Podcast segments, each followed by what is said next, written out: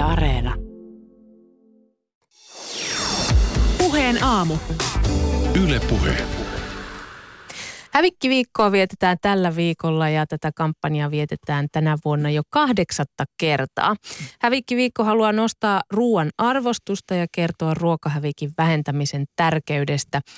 Minkä takia puheen aamussa halutaan puhua tänään aiheesta? No siksi, että Luonnonvarakeskuksen mukaan Suomessa syntyy ruokahävikkiä vuodessa yhteensä 400-500 miljoonaa kiloa. Ja vaikka tota ruokahävikkiä mm. syntyykin ruokaketjun kaikissa vaiheissa, niin suurin syypää ruokahävikkiin ovat kotitaloudet. Suomessa nimittäin kotitaloudet heittävät vuosittain roskiin 120-160 miljoonaa kiloa ruokaa ja henkilöä kohden me heitämme ruokaa pois keskimäärin 20-25 kiloa vuodessa siis, eli noin sadan euron arvosta. Mutta tänään ei haluta syyllistää. Tuossa oli tuo syyllistämisosuus noin niin kuin pääpiirteissä. Voi olla, että pieneen syyllistämiseen vielä palaamme, mutta vain pieneen. Nimittäin tänään pyritään etsiä ratkaisuja ja niitä me etsimme yhdessä Luonnonvarakeskuksen ruokahävikki-tutkija Juhamatti Katajuuren kanssa. Hyvää huomenta ja tervetuloa puheen aamuun. Huomenta, kiitos. Ää, keitettyä kahvia menee kotitalouksissa hukkaan tosi paljon. Luonnonvarakeskuksen keväällä tekemässä hävikkitutkimuksessa, niin keitetyn kahvin osuus oli jopa 13 prosenttia kotitalouksien kirjaaman ruokahävikin kilomäärästä. Juhamatti Katajuuri, onko kahvi myöskin sun kompastuskivi, mitä ruokahävikkiin tulee? No tota, se on yksi niistä kompastuskivistä. Että vaikka tässä on asia tehnyt kymmenen vuotta tutkimuksen tieteen puolella, niin tota, sen ruokahävikin hallinta sen arjessa on yllättävän haastavaa omassa perheessä myös, vaikka se tehdään monenlaisia juttuja. Että kahvi on yksi niistä. Mm, entä ne muut? No varmaan tyypillinen ongelma on tota, jääkaapin tuoretuotteet, missä sitten tulee päiväykset tai ja sitten kertalleen tehty ruokaa, mikä jää hyödyntämättä. Sitten leipä on ehkä se kolmas ja sieltä sitä hevi löytyy myös sit jääkaapista myös. Mm, kuulostaa tutulta. Miten, miten muuten ruokahävikki määritellään? Mikä on ruokahävikkiä? Joo, tuo on hyvä, koska siitä on vähän erilaisia käsityksiä. Kun me ruvettiin tutkia ruokahävikkiä, niin me ajateltiin koko ajan, että se on sitä alun perin syömäkelpoista ruokaa, mitä tuotetaan syötäväksi ja sitten jos se jää syömättä, niin se on ruokahävikkiä. Samaan aikaan Euroopan komissio on lähtenyt säätelemään jäsenmaita, että pitäisi raportoida elintarvikejätteen määrä ja puhutaan jätteen vähentämisestä, sen puolittamisesta. Niin he tarkoittaa myös niitä syömäkelvottomia osia. Eli meillä on ainakin kaksi peruskäsitettä tässä niin kuin vähän koko ajan rinnalla yhtä aikaa. Eli siis myöskin niin kuin vaikka jos nyt tekee broileria ja siinä on ne luut, niin nekin on ruokahävikkiä. Ne lasketaan siihen. Kyllä, ja kahvinporot ja teollisuudessa yhtä lailla kaikkien tota, juuresten kuoret ja niin edespäin. Mm. Se on aika iso osa, mikä sitä syömäkelvotonta sen päälle, mitä me on tutkittu ruokahävikkiä itse No voiko saada puhtaamman omatunnon, jos antaa vaikka sitten koiralle ruoanjätteet, niin pääseekö sillä eroon ruokahävikistä? No varmaan sille saa paremman oman tunnon, että se ruoka saadaan käytettyä ja se koirakin saa ruokaa. Toivottavasti se myös sopii sille koiralle tai lemmikille, mutta niin kuin virallisesti se ei poista sitä meidän niin kuin ruokahävikkiä, koska se ei enää päässyt niin kuin ihmiskäyttöön tai rehukäyttöön sillä tavalla niin kuin tuotantoeläin mielessä. Mm. No tämä kahvi on siis nyt noussut niin sanottuna yllättäjänä äh, esiin, kun äh, näitä, tätä suomalaisten ruokahävikki on mitattu vähän uusilla tavoilla, niin mitä nämä on nämä uudet tavat, mitä Luonnonvaraskeskus nyt on käyttänyt tähän ruokahävikin mittaamiseen? Joo, sitä ruokahävikkiä voidaan tutkia monin tavoin kotitalouksissa. Se on aika, aika haastava, että se menee niin kuin kuluttajan arkeen, miten me saadaan luotettavaa tietoa sieltä arjesta, että mitä sieltä tulee. Me on aikanaan tehty yksittäinen päiväkirjatutkimus. Nyt oli toinen päiväkirjatutkimus, mutta tämä tehtiin tämmöisellä niin kuin online-alustalla, että ihmiset pystyy niin hyvin kevyillä kynnyksillä kirjaamaan mobiiliin – tablettiin, kännykkään nopeasti tietyn kuvien kautta, että suurin piirtein tuommoinen ruokahävikki olisi tullut heitettyä pois. Me on kerran tehty vastaava isommin aikanaan, mutta ehkä niin kuin tyypillisin tapa tutkia ruokahävikki kotitalouksissa on lajittelututkimukset. Eli kerätään isolta asuinalueelta sekajätettä, biojätettä ja sitten niitä viedään tuonne kaatupaikan läheisyyteen lajitteluun. Sieltä sitten lähdetään sorttamaan mikä niin kuin biojätettä, keittiöperäistä mikä sitten olisi vielä ollut alun perin syömäkelpoista. Ja nämä eri metodit tuottaa vähän eri tuloksia, samansuuntaisia kyllä, ja niissä on kaikissa vähän omia kompastuskiviä sitten myös. Mm. No mitä muuta kuin kahvi yllätti? Oliko siellä jotain muuta, mitä teidän ruokahävikkitutkijoiden silmissä näytti, niin kuin, että hetkinen, mitäs tämä täällä tekee? No tota, kun me pelaamme meidän vanhoihin tutkimuksiin, eli eri tutkimusotteilla tehty, niin kahvi ehkä oli sen takia yllätys, koska me aikaisemmin ei ole pystytty päiväkirjatutkimuksessa ottamaan sitä kahvia niin kuin erilleen. Eli se on ensimmäistä kertaa meillä tuloksissa. yllättävän ehkä sekin, että ne kaikki arviot eri vuosien välillä ne on yllättävän siinä samassa niin kuin suuruusluokassa. Koska silloin kun me aloitettiin tämä kymmenen vuotta, meillä oli iso epäilys, että onkohan ne ollenkaan niin kuin meidän luvut oikeita, koska vaikka Norja raportoi tota, kotitalouksista tuplasti suurempia hävikkejä per, per. Yllättävän ehkä se, että nyt sitten tällä hukka-tutkimuksella, mikä tehtiin tällä online-työkalulla, niin se näytti, että se hävikki olisi ollut vielä pienempää kuin aikaisemmin, vaikka meillä niin viemäriin menevät mukana. Mutta siinä on aina semmoisia riskejä, että ne ihmiset tietää, että heti kun tarkkaillaan, vaikka kerrotaan, että tämä ei pitäisi vaikuttaa teidän elämään, niin on aina mahdollista, että ihminen alitajuisesti muuttaa sitä käyttäytymistä. Mm. se on yllättävän niin kuin haastava kohde tutkia. Niin siis, että ei, ei ole mitään sellaista selkeää tietä ikään kuin saada näitä tuloksia. Että sitä, niitäkin pitää koko ajan kehittää, että millä tavalla sitä tietoa saataisiin. No, no se on just näin. Ja tota, nyt sitten kun me komissiolle tehtiin tämmöinen pieni raportti, pilotti tuossa tota Suomesta, lähetettiin eri ketjun osien tota, lukuja, niin tota, ne haluaa kotitalouksista yhden luvun. No meillä on se olo, että kun me tehdään tällä tavalla tai sillä toisella tavalla, ne tuottaa vähän erilaisia lukuja.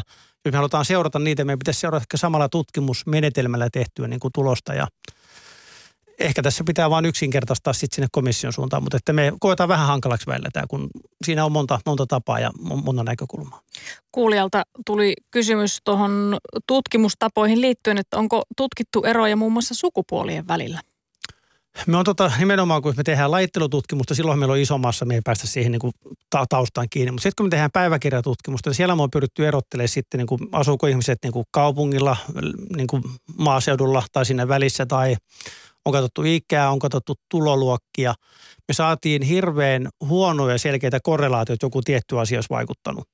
Mutta semmoinen siinä vanhassa tutkimuksessa silloin yhdeksän vuotta sitten saatiin, että tota, ne perheet, jotka kertovat, heillä naiset tekee ostokset pääosin, niin niillä se nimenomaan se hävikki olisi sitten niin kuin niissä perheissä suurinta.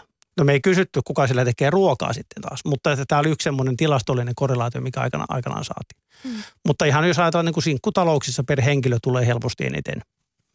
No sepä se, kun tuntuu välillä, että kaikki paketit ja pakkaukset on niin valtavia, että, että sitten kun yksin elää, niin, niin siinä on aika show saada kaikki käytettyä ihan loppuun saakka. Täytyy suunnitella tosi hyvin kyllä omat ateriansa se, se on tosi vaikeaa. Me kysyttiin siihen aikaan, kun me tehtiin päiväkirjatutkimusta, että sinkkutalouksilta, että kokeeko, että niin kuin liian suuret pakkauskoot on yksi keskeinen, niin siitä me saatiin myös sen tilastollinen korrelaatio, että ne sinkkutaloudet, mitkä koki, että liian suuret pakkauskoot on syynä, niin heille ne hävikit oli systemaattisesti paljon suurempi kuin kaikilla muilla sinkkutalouksilla. No sitten me käytiin keskustelua, että, no, että miksi te ette osta pienempiä, puuttuuko, niin jossakinhan niitä on ollut tarjollakin, ne on vaan lisääntynyt, mutta sitten se kilohinta nousee. Ja sitten siinä tuleekin semmoinen, että ostetaan kumminkin se isompi vaikka osa jää syömättä. Ehkä sen syödyn ruoan kilohinta saattaa pudota siitä, mutta tota, ehkä harva ihminen miettii kaupan hyllyllä enää tällaista asiaa. Mm. No siis toden totta tämä kotitalouksien ruokahävikki johtuu useimmiten siitä, että sitä ruokaa ei ja niitä ostoksia ei välttämättä suunnitella ja tilanteet saattaa muuttua.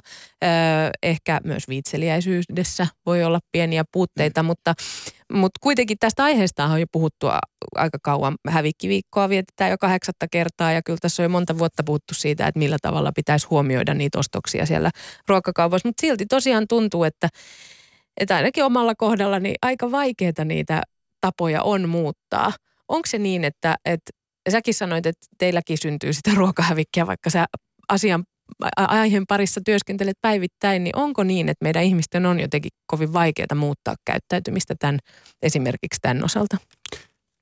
Kyllä se on vaikeaa. Ja meillä varmaan vaimo kantaa suurimman taakan tästä niin kuin hävikin vähentämistä. On, on varmaan sillä tavalla hyvin itse oppinut. Mutta tota se on siis, me käyttäydytään arjessa tiettyjen rutiinien ja muiden myötä. No jollei ne rutiinit muutu, ja vaikka arvomaailmassa kuinka hyvä ja haluttaisiin tehdä parempaa, niin se ei välttämättä muuta. Myös arjessa tapahtuu muutoksia, mennäänkin ulos syömään, tulee vieraita, ollaan kylässä, niin siinä on aina monta tekijää, mitkä tavallaan heijastuu. Että sitten jos miettii toisinpäin, että jos me keskimäärin henkilökohden heitään 60-70 grammaa päivässä keskimäärin pois, niin eihän se taas sitten päivätasolla ole mikään iso määrä. Jollakin se on nolla, jollakin se on tosi suuri, sinne mahtuu kaikenlaista. Mutta siitä pienistä purosta, kun se kertyy, niin tavallaan siitä tulee sitten se vuosittainen niin kuin, ikään kuin suurelta vaikuttava ruokahävikkikokonaisuus. Mm. Entä Juha-Matti Kataja juuri, mitä sä mietit siitä, että, että kun mä ainakin itse ajattelen välillä niin, että, että joku perunan kuoria vaikka, niin se on niin, se, se rakovilla se kuori, niin se on niin iso, että yli puolet perunasta tai porkkanasta lähtee, kun sä rupeat sillä veistelee. Tai sitten vaikka jääkaappi, niin se semmoinen niin ove, mm. kaappikaappi, niin se on hankala, kun ne tuotteet on sitten siellä takana, että siinä pitäisi tosi järjestelmällisesti koko ajan siirrellä ja siivota sitä jääkaappia sillä tavalla, että tulisi käytettyä ne järkevästi. Esimerkiksi ravintolakeittiössä usein on sellaisia vetolaatikoita, mihin niitä ruokia laitetaan sitten, niin jotenkin tuntuu, että ne vetolaatikot, sellaisia jääkaappejakin olen nähnyt, muun muassa mun vanhemmilla on sellainen, missä tavallaan sä pääset heti näkemään sinne jääkaapin takaosa, että ahaa, tuolla on tollasia ja noi pitäisi varmaan käyttää pois. Että et onko meidän niinku keittiöt ja keittiövälineet suunniteltu sillä tavalla, että se jotenkin edistäisi sitä, että sitä ruokahävikkiä syntyisi vähän vähemmän? No ei ne varmaan niin kuin ideaali tuo, mutta tota, meillä ei mitään tutkimusnäyttöä, mutta mä en usko, että se on kumminkaan se keskeisin syy. Että kyllä mä uskon, että sulla on niissä arjen käytäntöissä ja se, että ruoan arvostus on ehkä niin korkealla, mitä se voisi olla – et en ehkä sinänsä usko, että tulee tuolta me hoitos kukin kaikki niin kuin halutessa me laittaa niitä sillä tavalla järjestyksessä. Siinä on aina ne, mitkä menee ensin vanhaksi, niin ne on siinä aina ensin tarjolla vähän niin kuin kaupassa tehdä. Niin tota, mutta että, kun, se, se, kun se on vaikeeta. Se, se on vaikeeta. Joku, joku pitäisi helpottaa ja, sitä. Ja se vaatii nimenomaan sitä, tätä järjestelmällisyyttä ja suunnitelmallisuutta. Sinne se palautuu tosi paljon. Mm. Koska se syntyy pienistä puroista, niin silloin tavallaan niin kuin, se ei ole mikään yksi hokkuspokkusasia, mikä se muuttaa. Mm. No sitten kotitalouksien ruokahävikki, kyllä ja, ja vaikka mä sanoin, että ei syyllistetä, niin hieman kuitenkin koko ajan tässä poden syyllisyyttä, mutta mut tietystikin koko ruokaketju, eli sieltä alkutuotannosta sitten ravintolat, teollisuus, kauppa ja kaikki, niin tuottaa tietenkin sitä hävikkiä. Onko kauppa ja ravintolat ja teollisuus ö, muuttaneet toimintatapojaan tässä nyt vuosien saatossa, että et, niinku, syntyykö siellä entistä vähemmän ruokahävikkiä?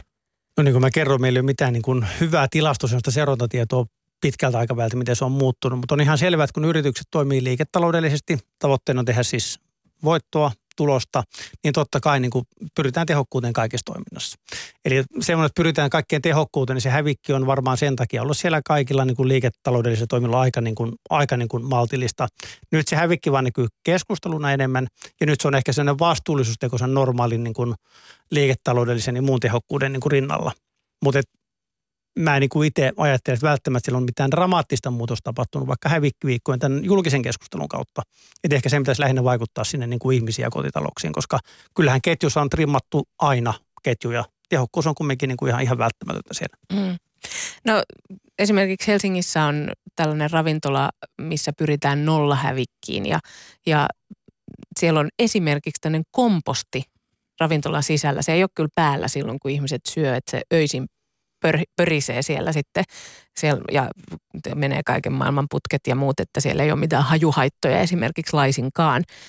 Oikein siisti vempain, mutta millainen, millainen niin kuin, tällainen teko ravintolalta on se, että, että esimerkiksi huomioidaan vaikka kompostoimalla ne ravintolajätteet tai, tai muu, muulla tavalla niin kuin huomioidaan esimerkiksi, että ei tuoda vaikka jossain paketeissa niitä ruokia, että tilataan vain sen verran, mitä, mitä sitten ikään kuin kuluu. Mitä varmaan kaikki ravintolat kyllä tekee. No, varmaan teidän valikoima ja tilaustoimitussuunnittelu on tosi tärkeää. Ja se ennusteet ennakointi paljon siellä on ihmisiä, se on varmaan ihan, ihan ydin. Nämä on tosi hienoja konsepteja, kun se perustuu tuohon. Mutta sitten toki se, että se menee sinne kompostiin, niin niinhän se menee monesti muuskin vaikka biojätteeksi, niin se on aika sama, että se on edelleen sitä ruokahävikki. Eli se ruoka, mikä on turhaan täytynyt tuottaa, se ympäristökuorma on syntynyt. Ne ihmispanokset on käytetty hukkaan, että tavallaan se – että se kompostoidaan, niin se ei oikeastaan poistu niin kuin sitä ruokahävikki-ongelmaa sitten enää. Se on mm. vaan viimeinen se, mikä ehkä pitää ja voidaan tehdä, mutta kyllä se on tuotettu turhaan sitten. Niin mikä itse asiassa muuten merkitys ruokahävikillä on ö, ilmastovaikutuksiin, ruoan ilmastovaikutuksiin? No sillä on sen ihan melko iso. Siis ajatellaan ensin niin, että ylipäänsä syömisellä on suuri vaikutus meidän henkilökohtaisen hiilijalanjälkeen. Eli syöminen on karkeasti neljännes meidän tuota ilmastotaakasta. Eli ylipäänsä se päivittäinen ruokavirta, sieltä tulevat päästöt on suuret. No kaikkein tarpeettominta ilmastokuorma on se ruoka, mitä me jätetään syömättä. Eli se on tuotettu siellä alkutuotannossa, teollisuudessa ja sitten heitetään pois. Me on laskettu niin, että se kotitalouksien ruokahävikki vastasi niin kuin vuodessa Suomessa noin 100 000 henkilöauton hiilidioksidipäästöjä.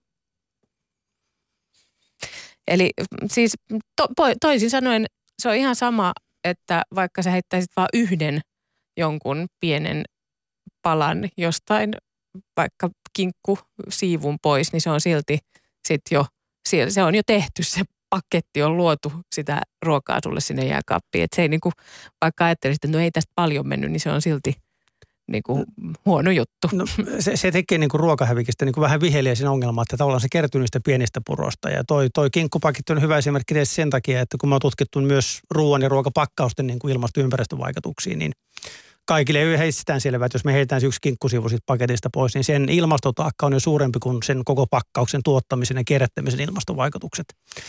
Eli se tarkoittaa, että tyypillisesti monilla ruoilla on niin kuin melko korkea ilmastovaikutus verrattuna vaikka siihen pakkaukseen. Ja se pakkauksen tehtävä on taas suojata se tuote, että se säilyisi siellä logistiikkaketjussa, kaupassa ja vielä kotitaloudessa niin, että se ruoka tulisi syötyä. Mm. Miten muuten, onko korona vaikuttanut jollakin tavalla meidän käyttäytymiseen ruokahävikin suhteen? Onko teillä siitä jotakin tietoa Luonnonvarakeskuksessa? No, koska tämä ruokahävikin niin systemaattinen seuranta ei, se, se, meillä ei ole semmoista työkalua, me yhtäkkiä voitaisiin palata kevääseen ja katsoa, mitä siellä tapahtuu. Mutta on helppo niin kuin spekuloida, että kun ravintoloita meni kiinni, niin mikä on siis kamala, kamala paikka, niin totta kai sieltä se hävikki ei pienemmäksi. Ihmiset oli kotona, ostettiin paljon enemmän ruokakaupasta, mutta siitä meillä ei ole tietoa, että onko se kotitalouksien hävikki vaikka suhteellisesti sitten niin kuin muuttunut ja mihin suuntaan. Hollantilaiset kollegat teki kyselytutkimuksia kuluttajille ja siellä kuluttajat kokevat, että heidän hävikki olisi niin pienentynyt. Jäi vähän siinä epäselväksi puhuko niin absoluuttisista vai siitä suhteellisesta määrästä, kun sitten kun me syödään enemmän kotona, myös hankitaan ruokaa enemmän – niin siinäkin olisi kiinnostavaa kuuloksia nimenomaan absoluuttisia kiloja, mitä ne miettii vasta niin suhteellista määrää suhteessa ruohankintaan. Mm. Puheenaamussa meillä on vieraana Juhamatti Kataja Juuri, Luonnonvarakeskuksen ruokahävikkitutkija. Ää, nyt jos katsotaan kansakuntana peiliin, niin millainen maa Suomi on tässä ruokahävikin tuo, tuotannossa, siis ei tuotannossa, vaan ylipäätään siitä, miten paljon sitä syntyy? No ylipäänsä se, että me on niin pyritty seuraamaan sitä niin kymmenen vuotta jollain tavalla, ne antaa aika hyvän pohjan, että me nyt suurin piirtein tiedetään, missä mennään. Mutta esimerkiksi eri niin kuin länsimaiden tulokset ei ole kovin vertailukelpoisia ollut keskenään. Eli me ei niin kuin ihan aidosti tiedetä, että ollaanko me ehkä niin hyvin kuin me ajatellaan. No meillä on kyllä käsitys, me aika hyvällä tiellä niin sen seurannan kuin niiden määrien suhteen. Mutta tämän takia komissio heräsi asiaan ja vuosi sitten tuli aika voimakkaasti aika yllättävällä säädösasetuksella, mikä pakottaa jäsenmaat raportoimaan hävikistä. Ja sieltä tulee sitten niitä tarkennettuja tavoitteita.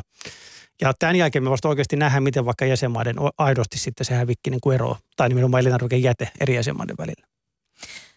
Vielä nyt sitten, kun pyyd- mä sanoin, että tässä, tässä haastattelussa tulemme saamaan ratkaisuja, niin mitkä on nyt sitten niitä ö, ratkaisuja, että millä tavoin voi välttää sitä, ettei tule ostettua turhaa tai heitettyä sitten – sitä ruokaa pois.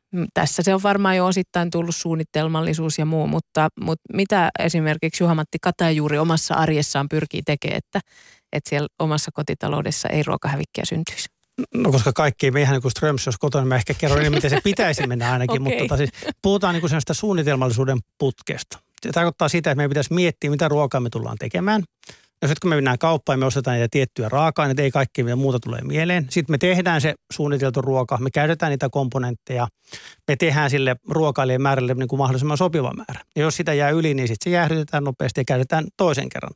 Tai sitten siitä jo tehdystä ruoasta tai raaka-aineesta tuunataan uusia ruokia.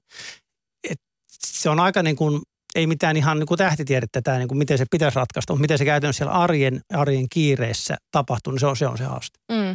Niin, se on ihme, että se on niin hirvittävän hankalaa esimerkiksi tuunata uudelleen eilisestä ruoasta jotain hyvää herkkua tälle päivälle, vaan sitten helposti saattaa jäädä sinne purkkiin jääkaapin perälle ja sitten löydetään viikon päästä, että ai niin, Kyllä. tämäkin vielä.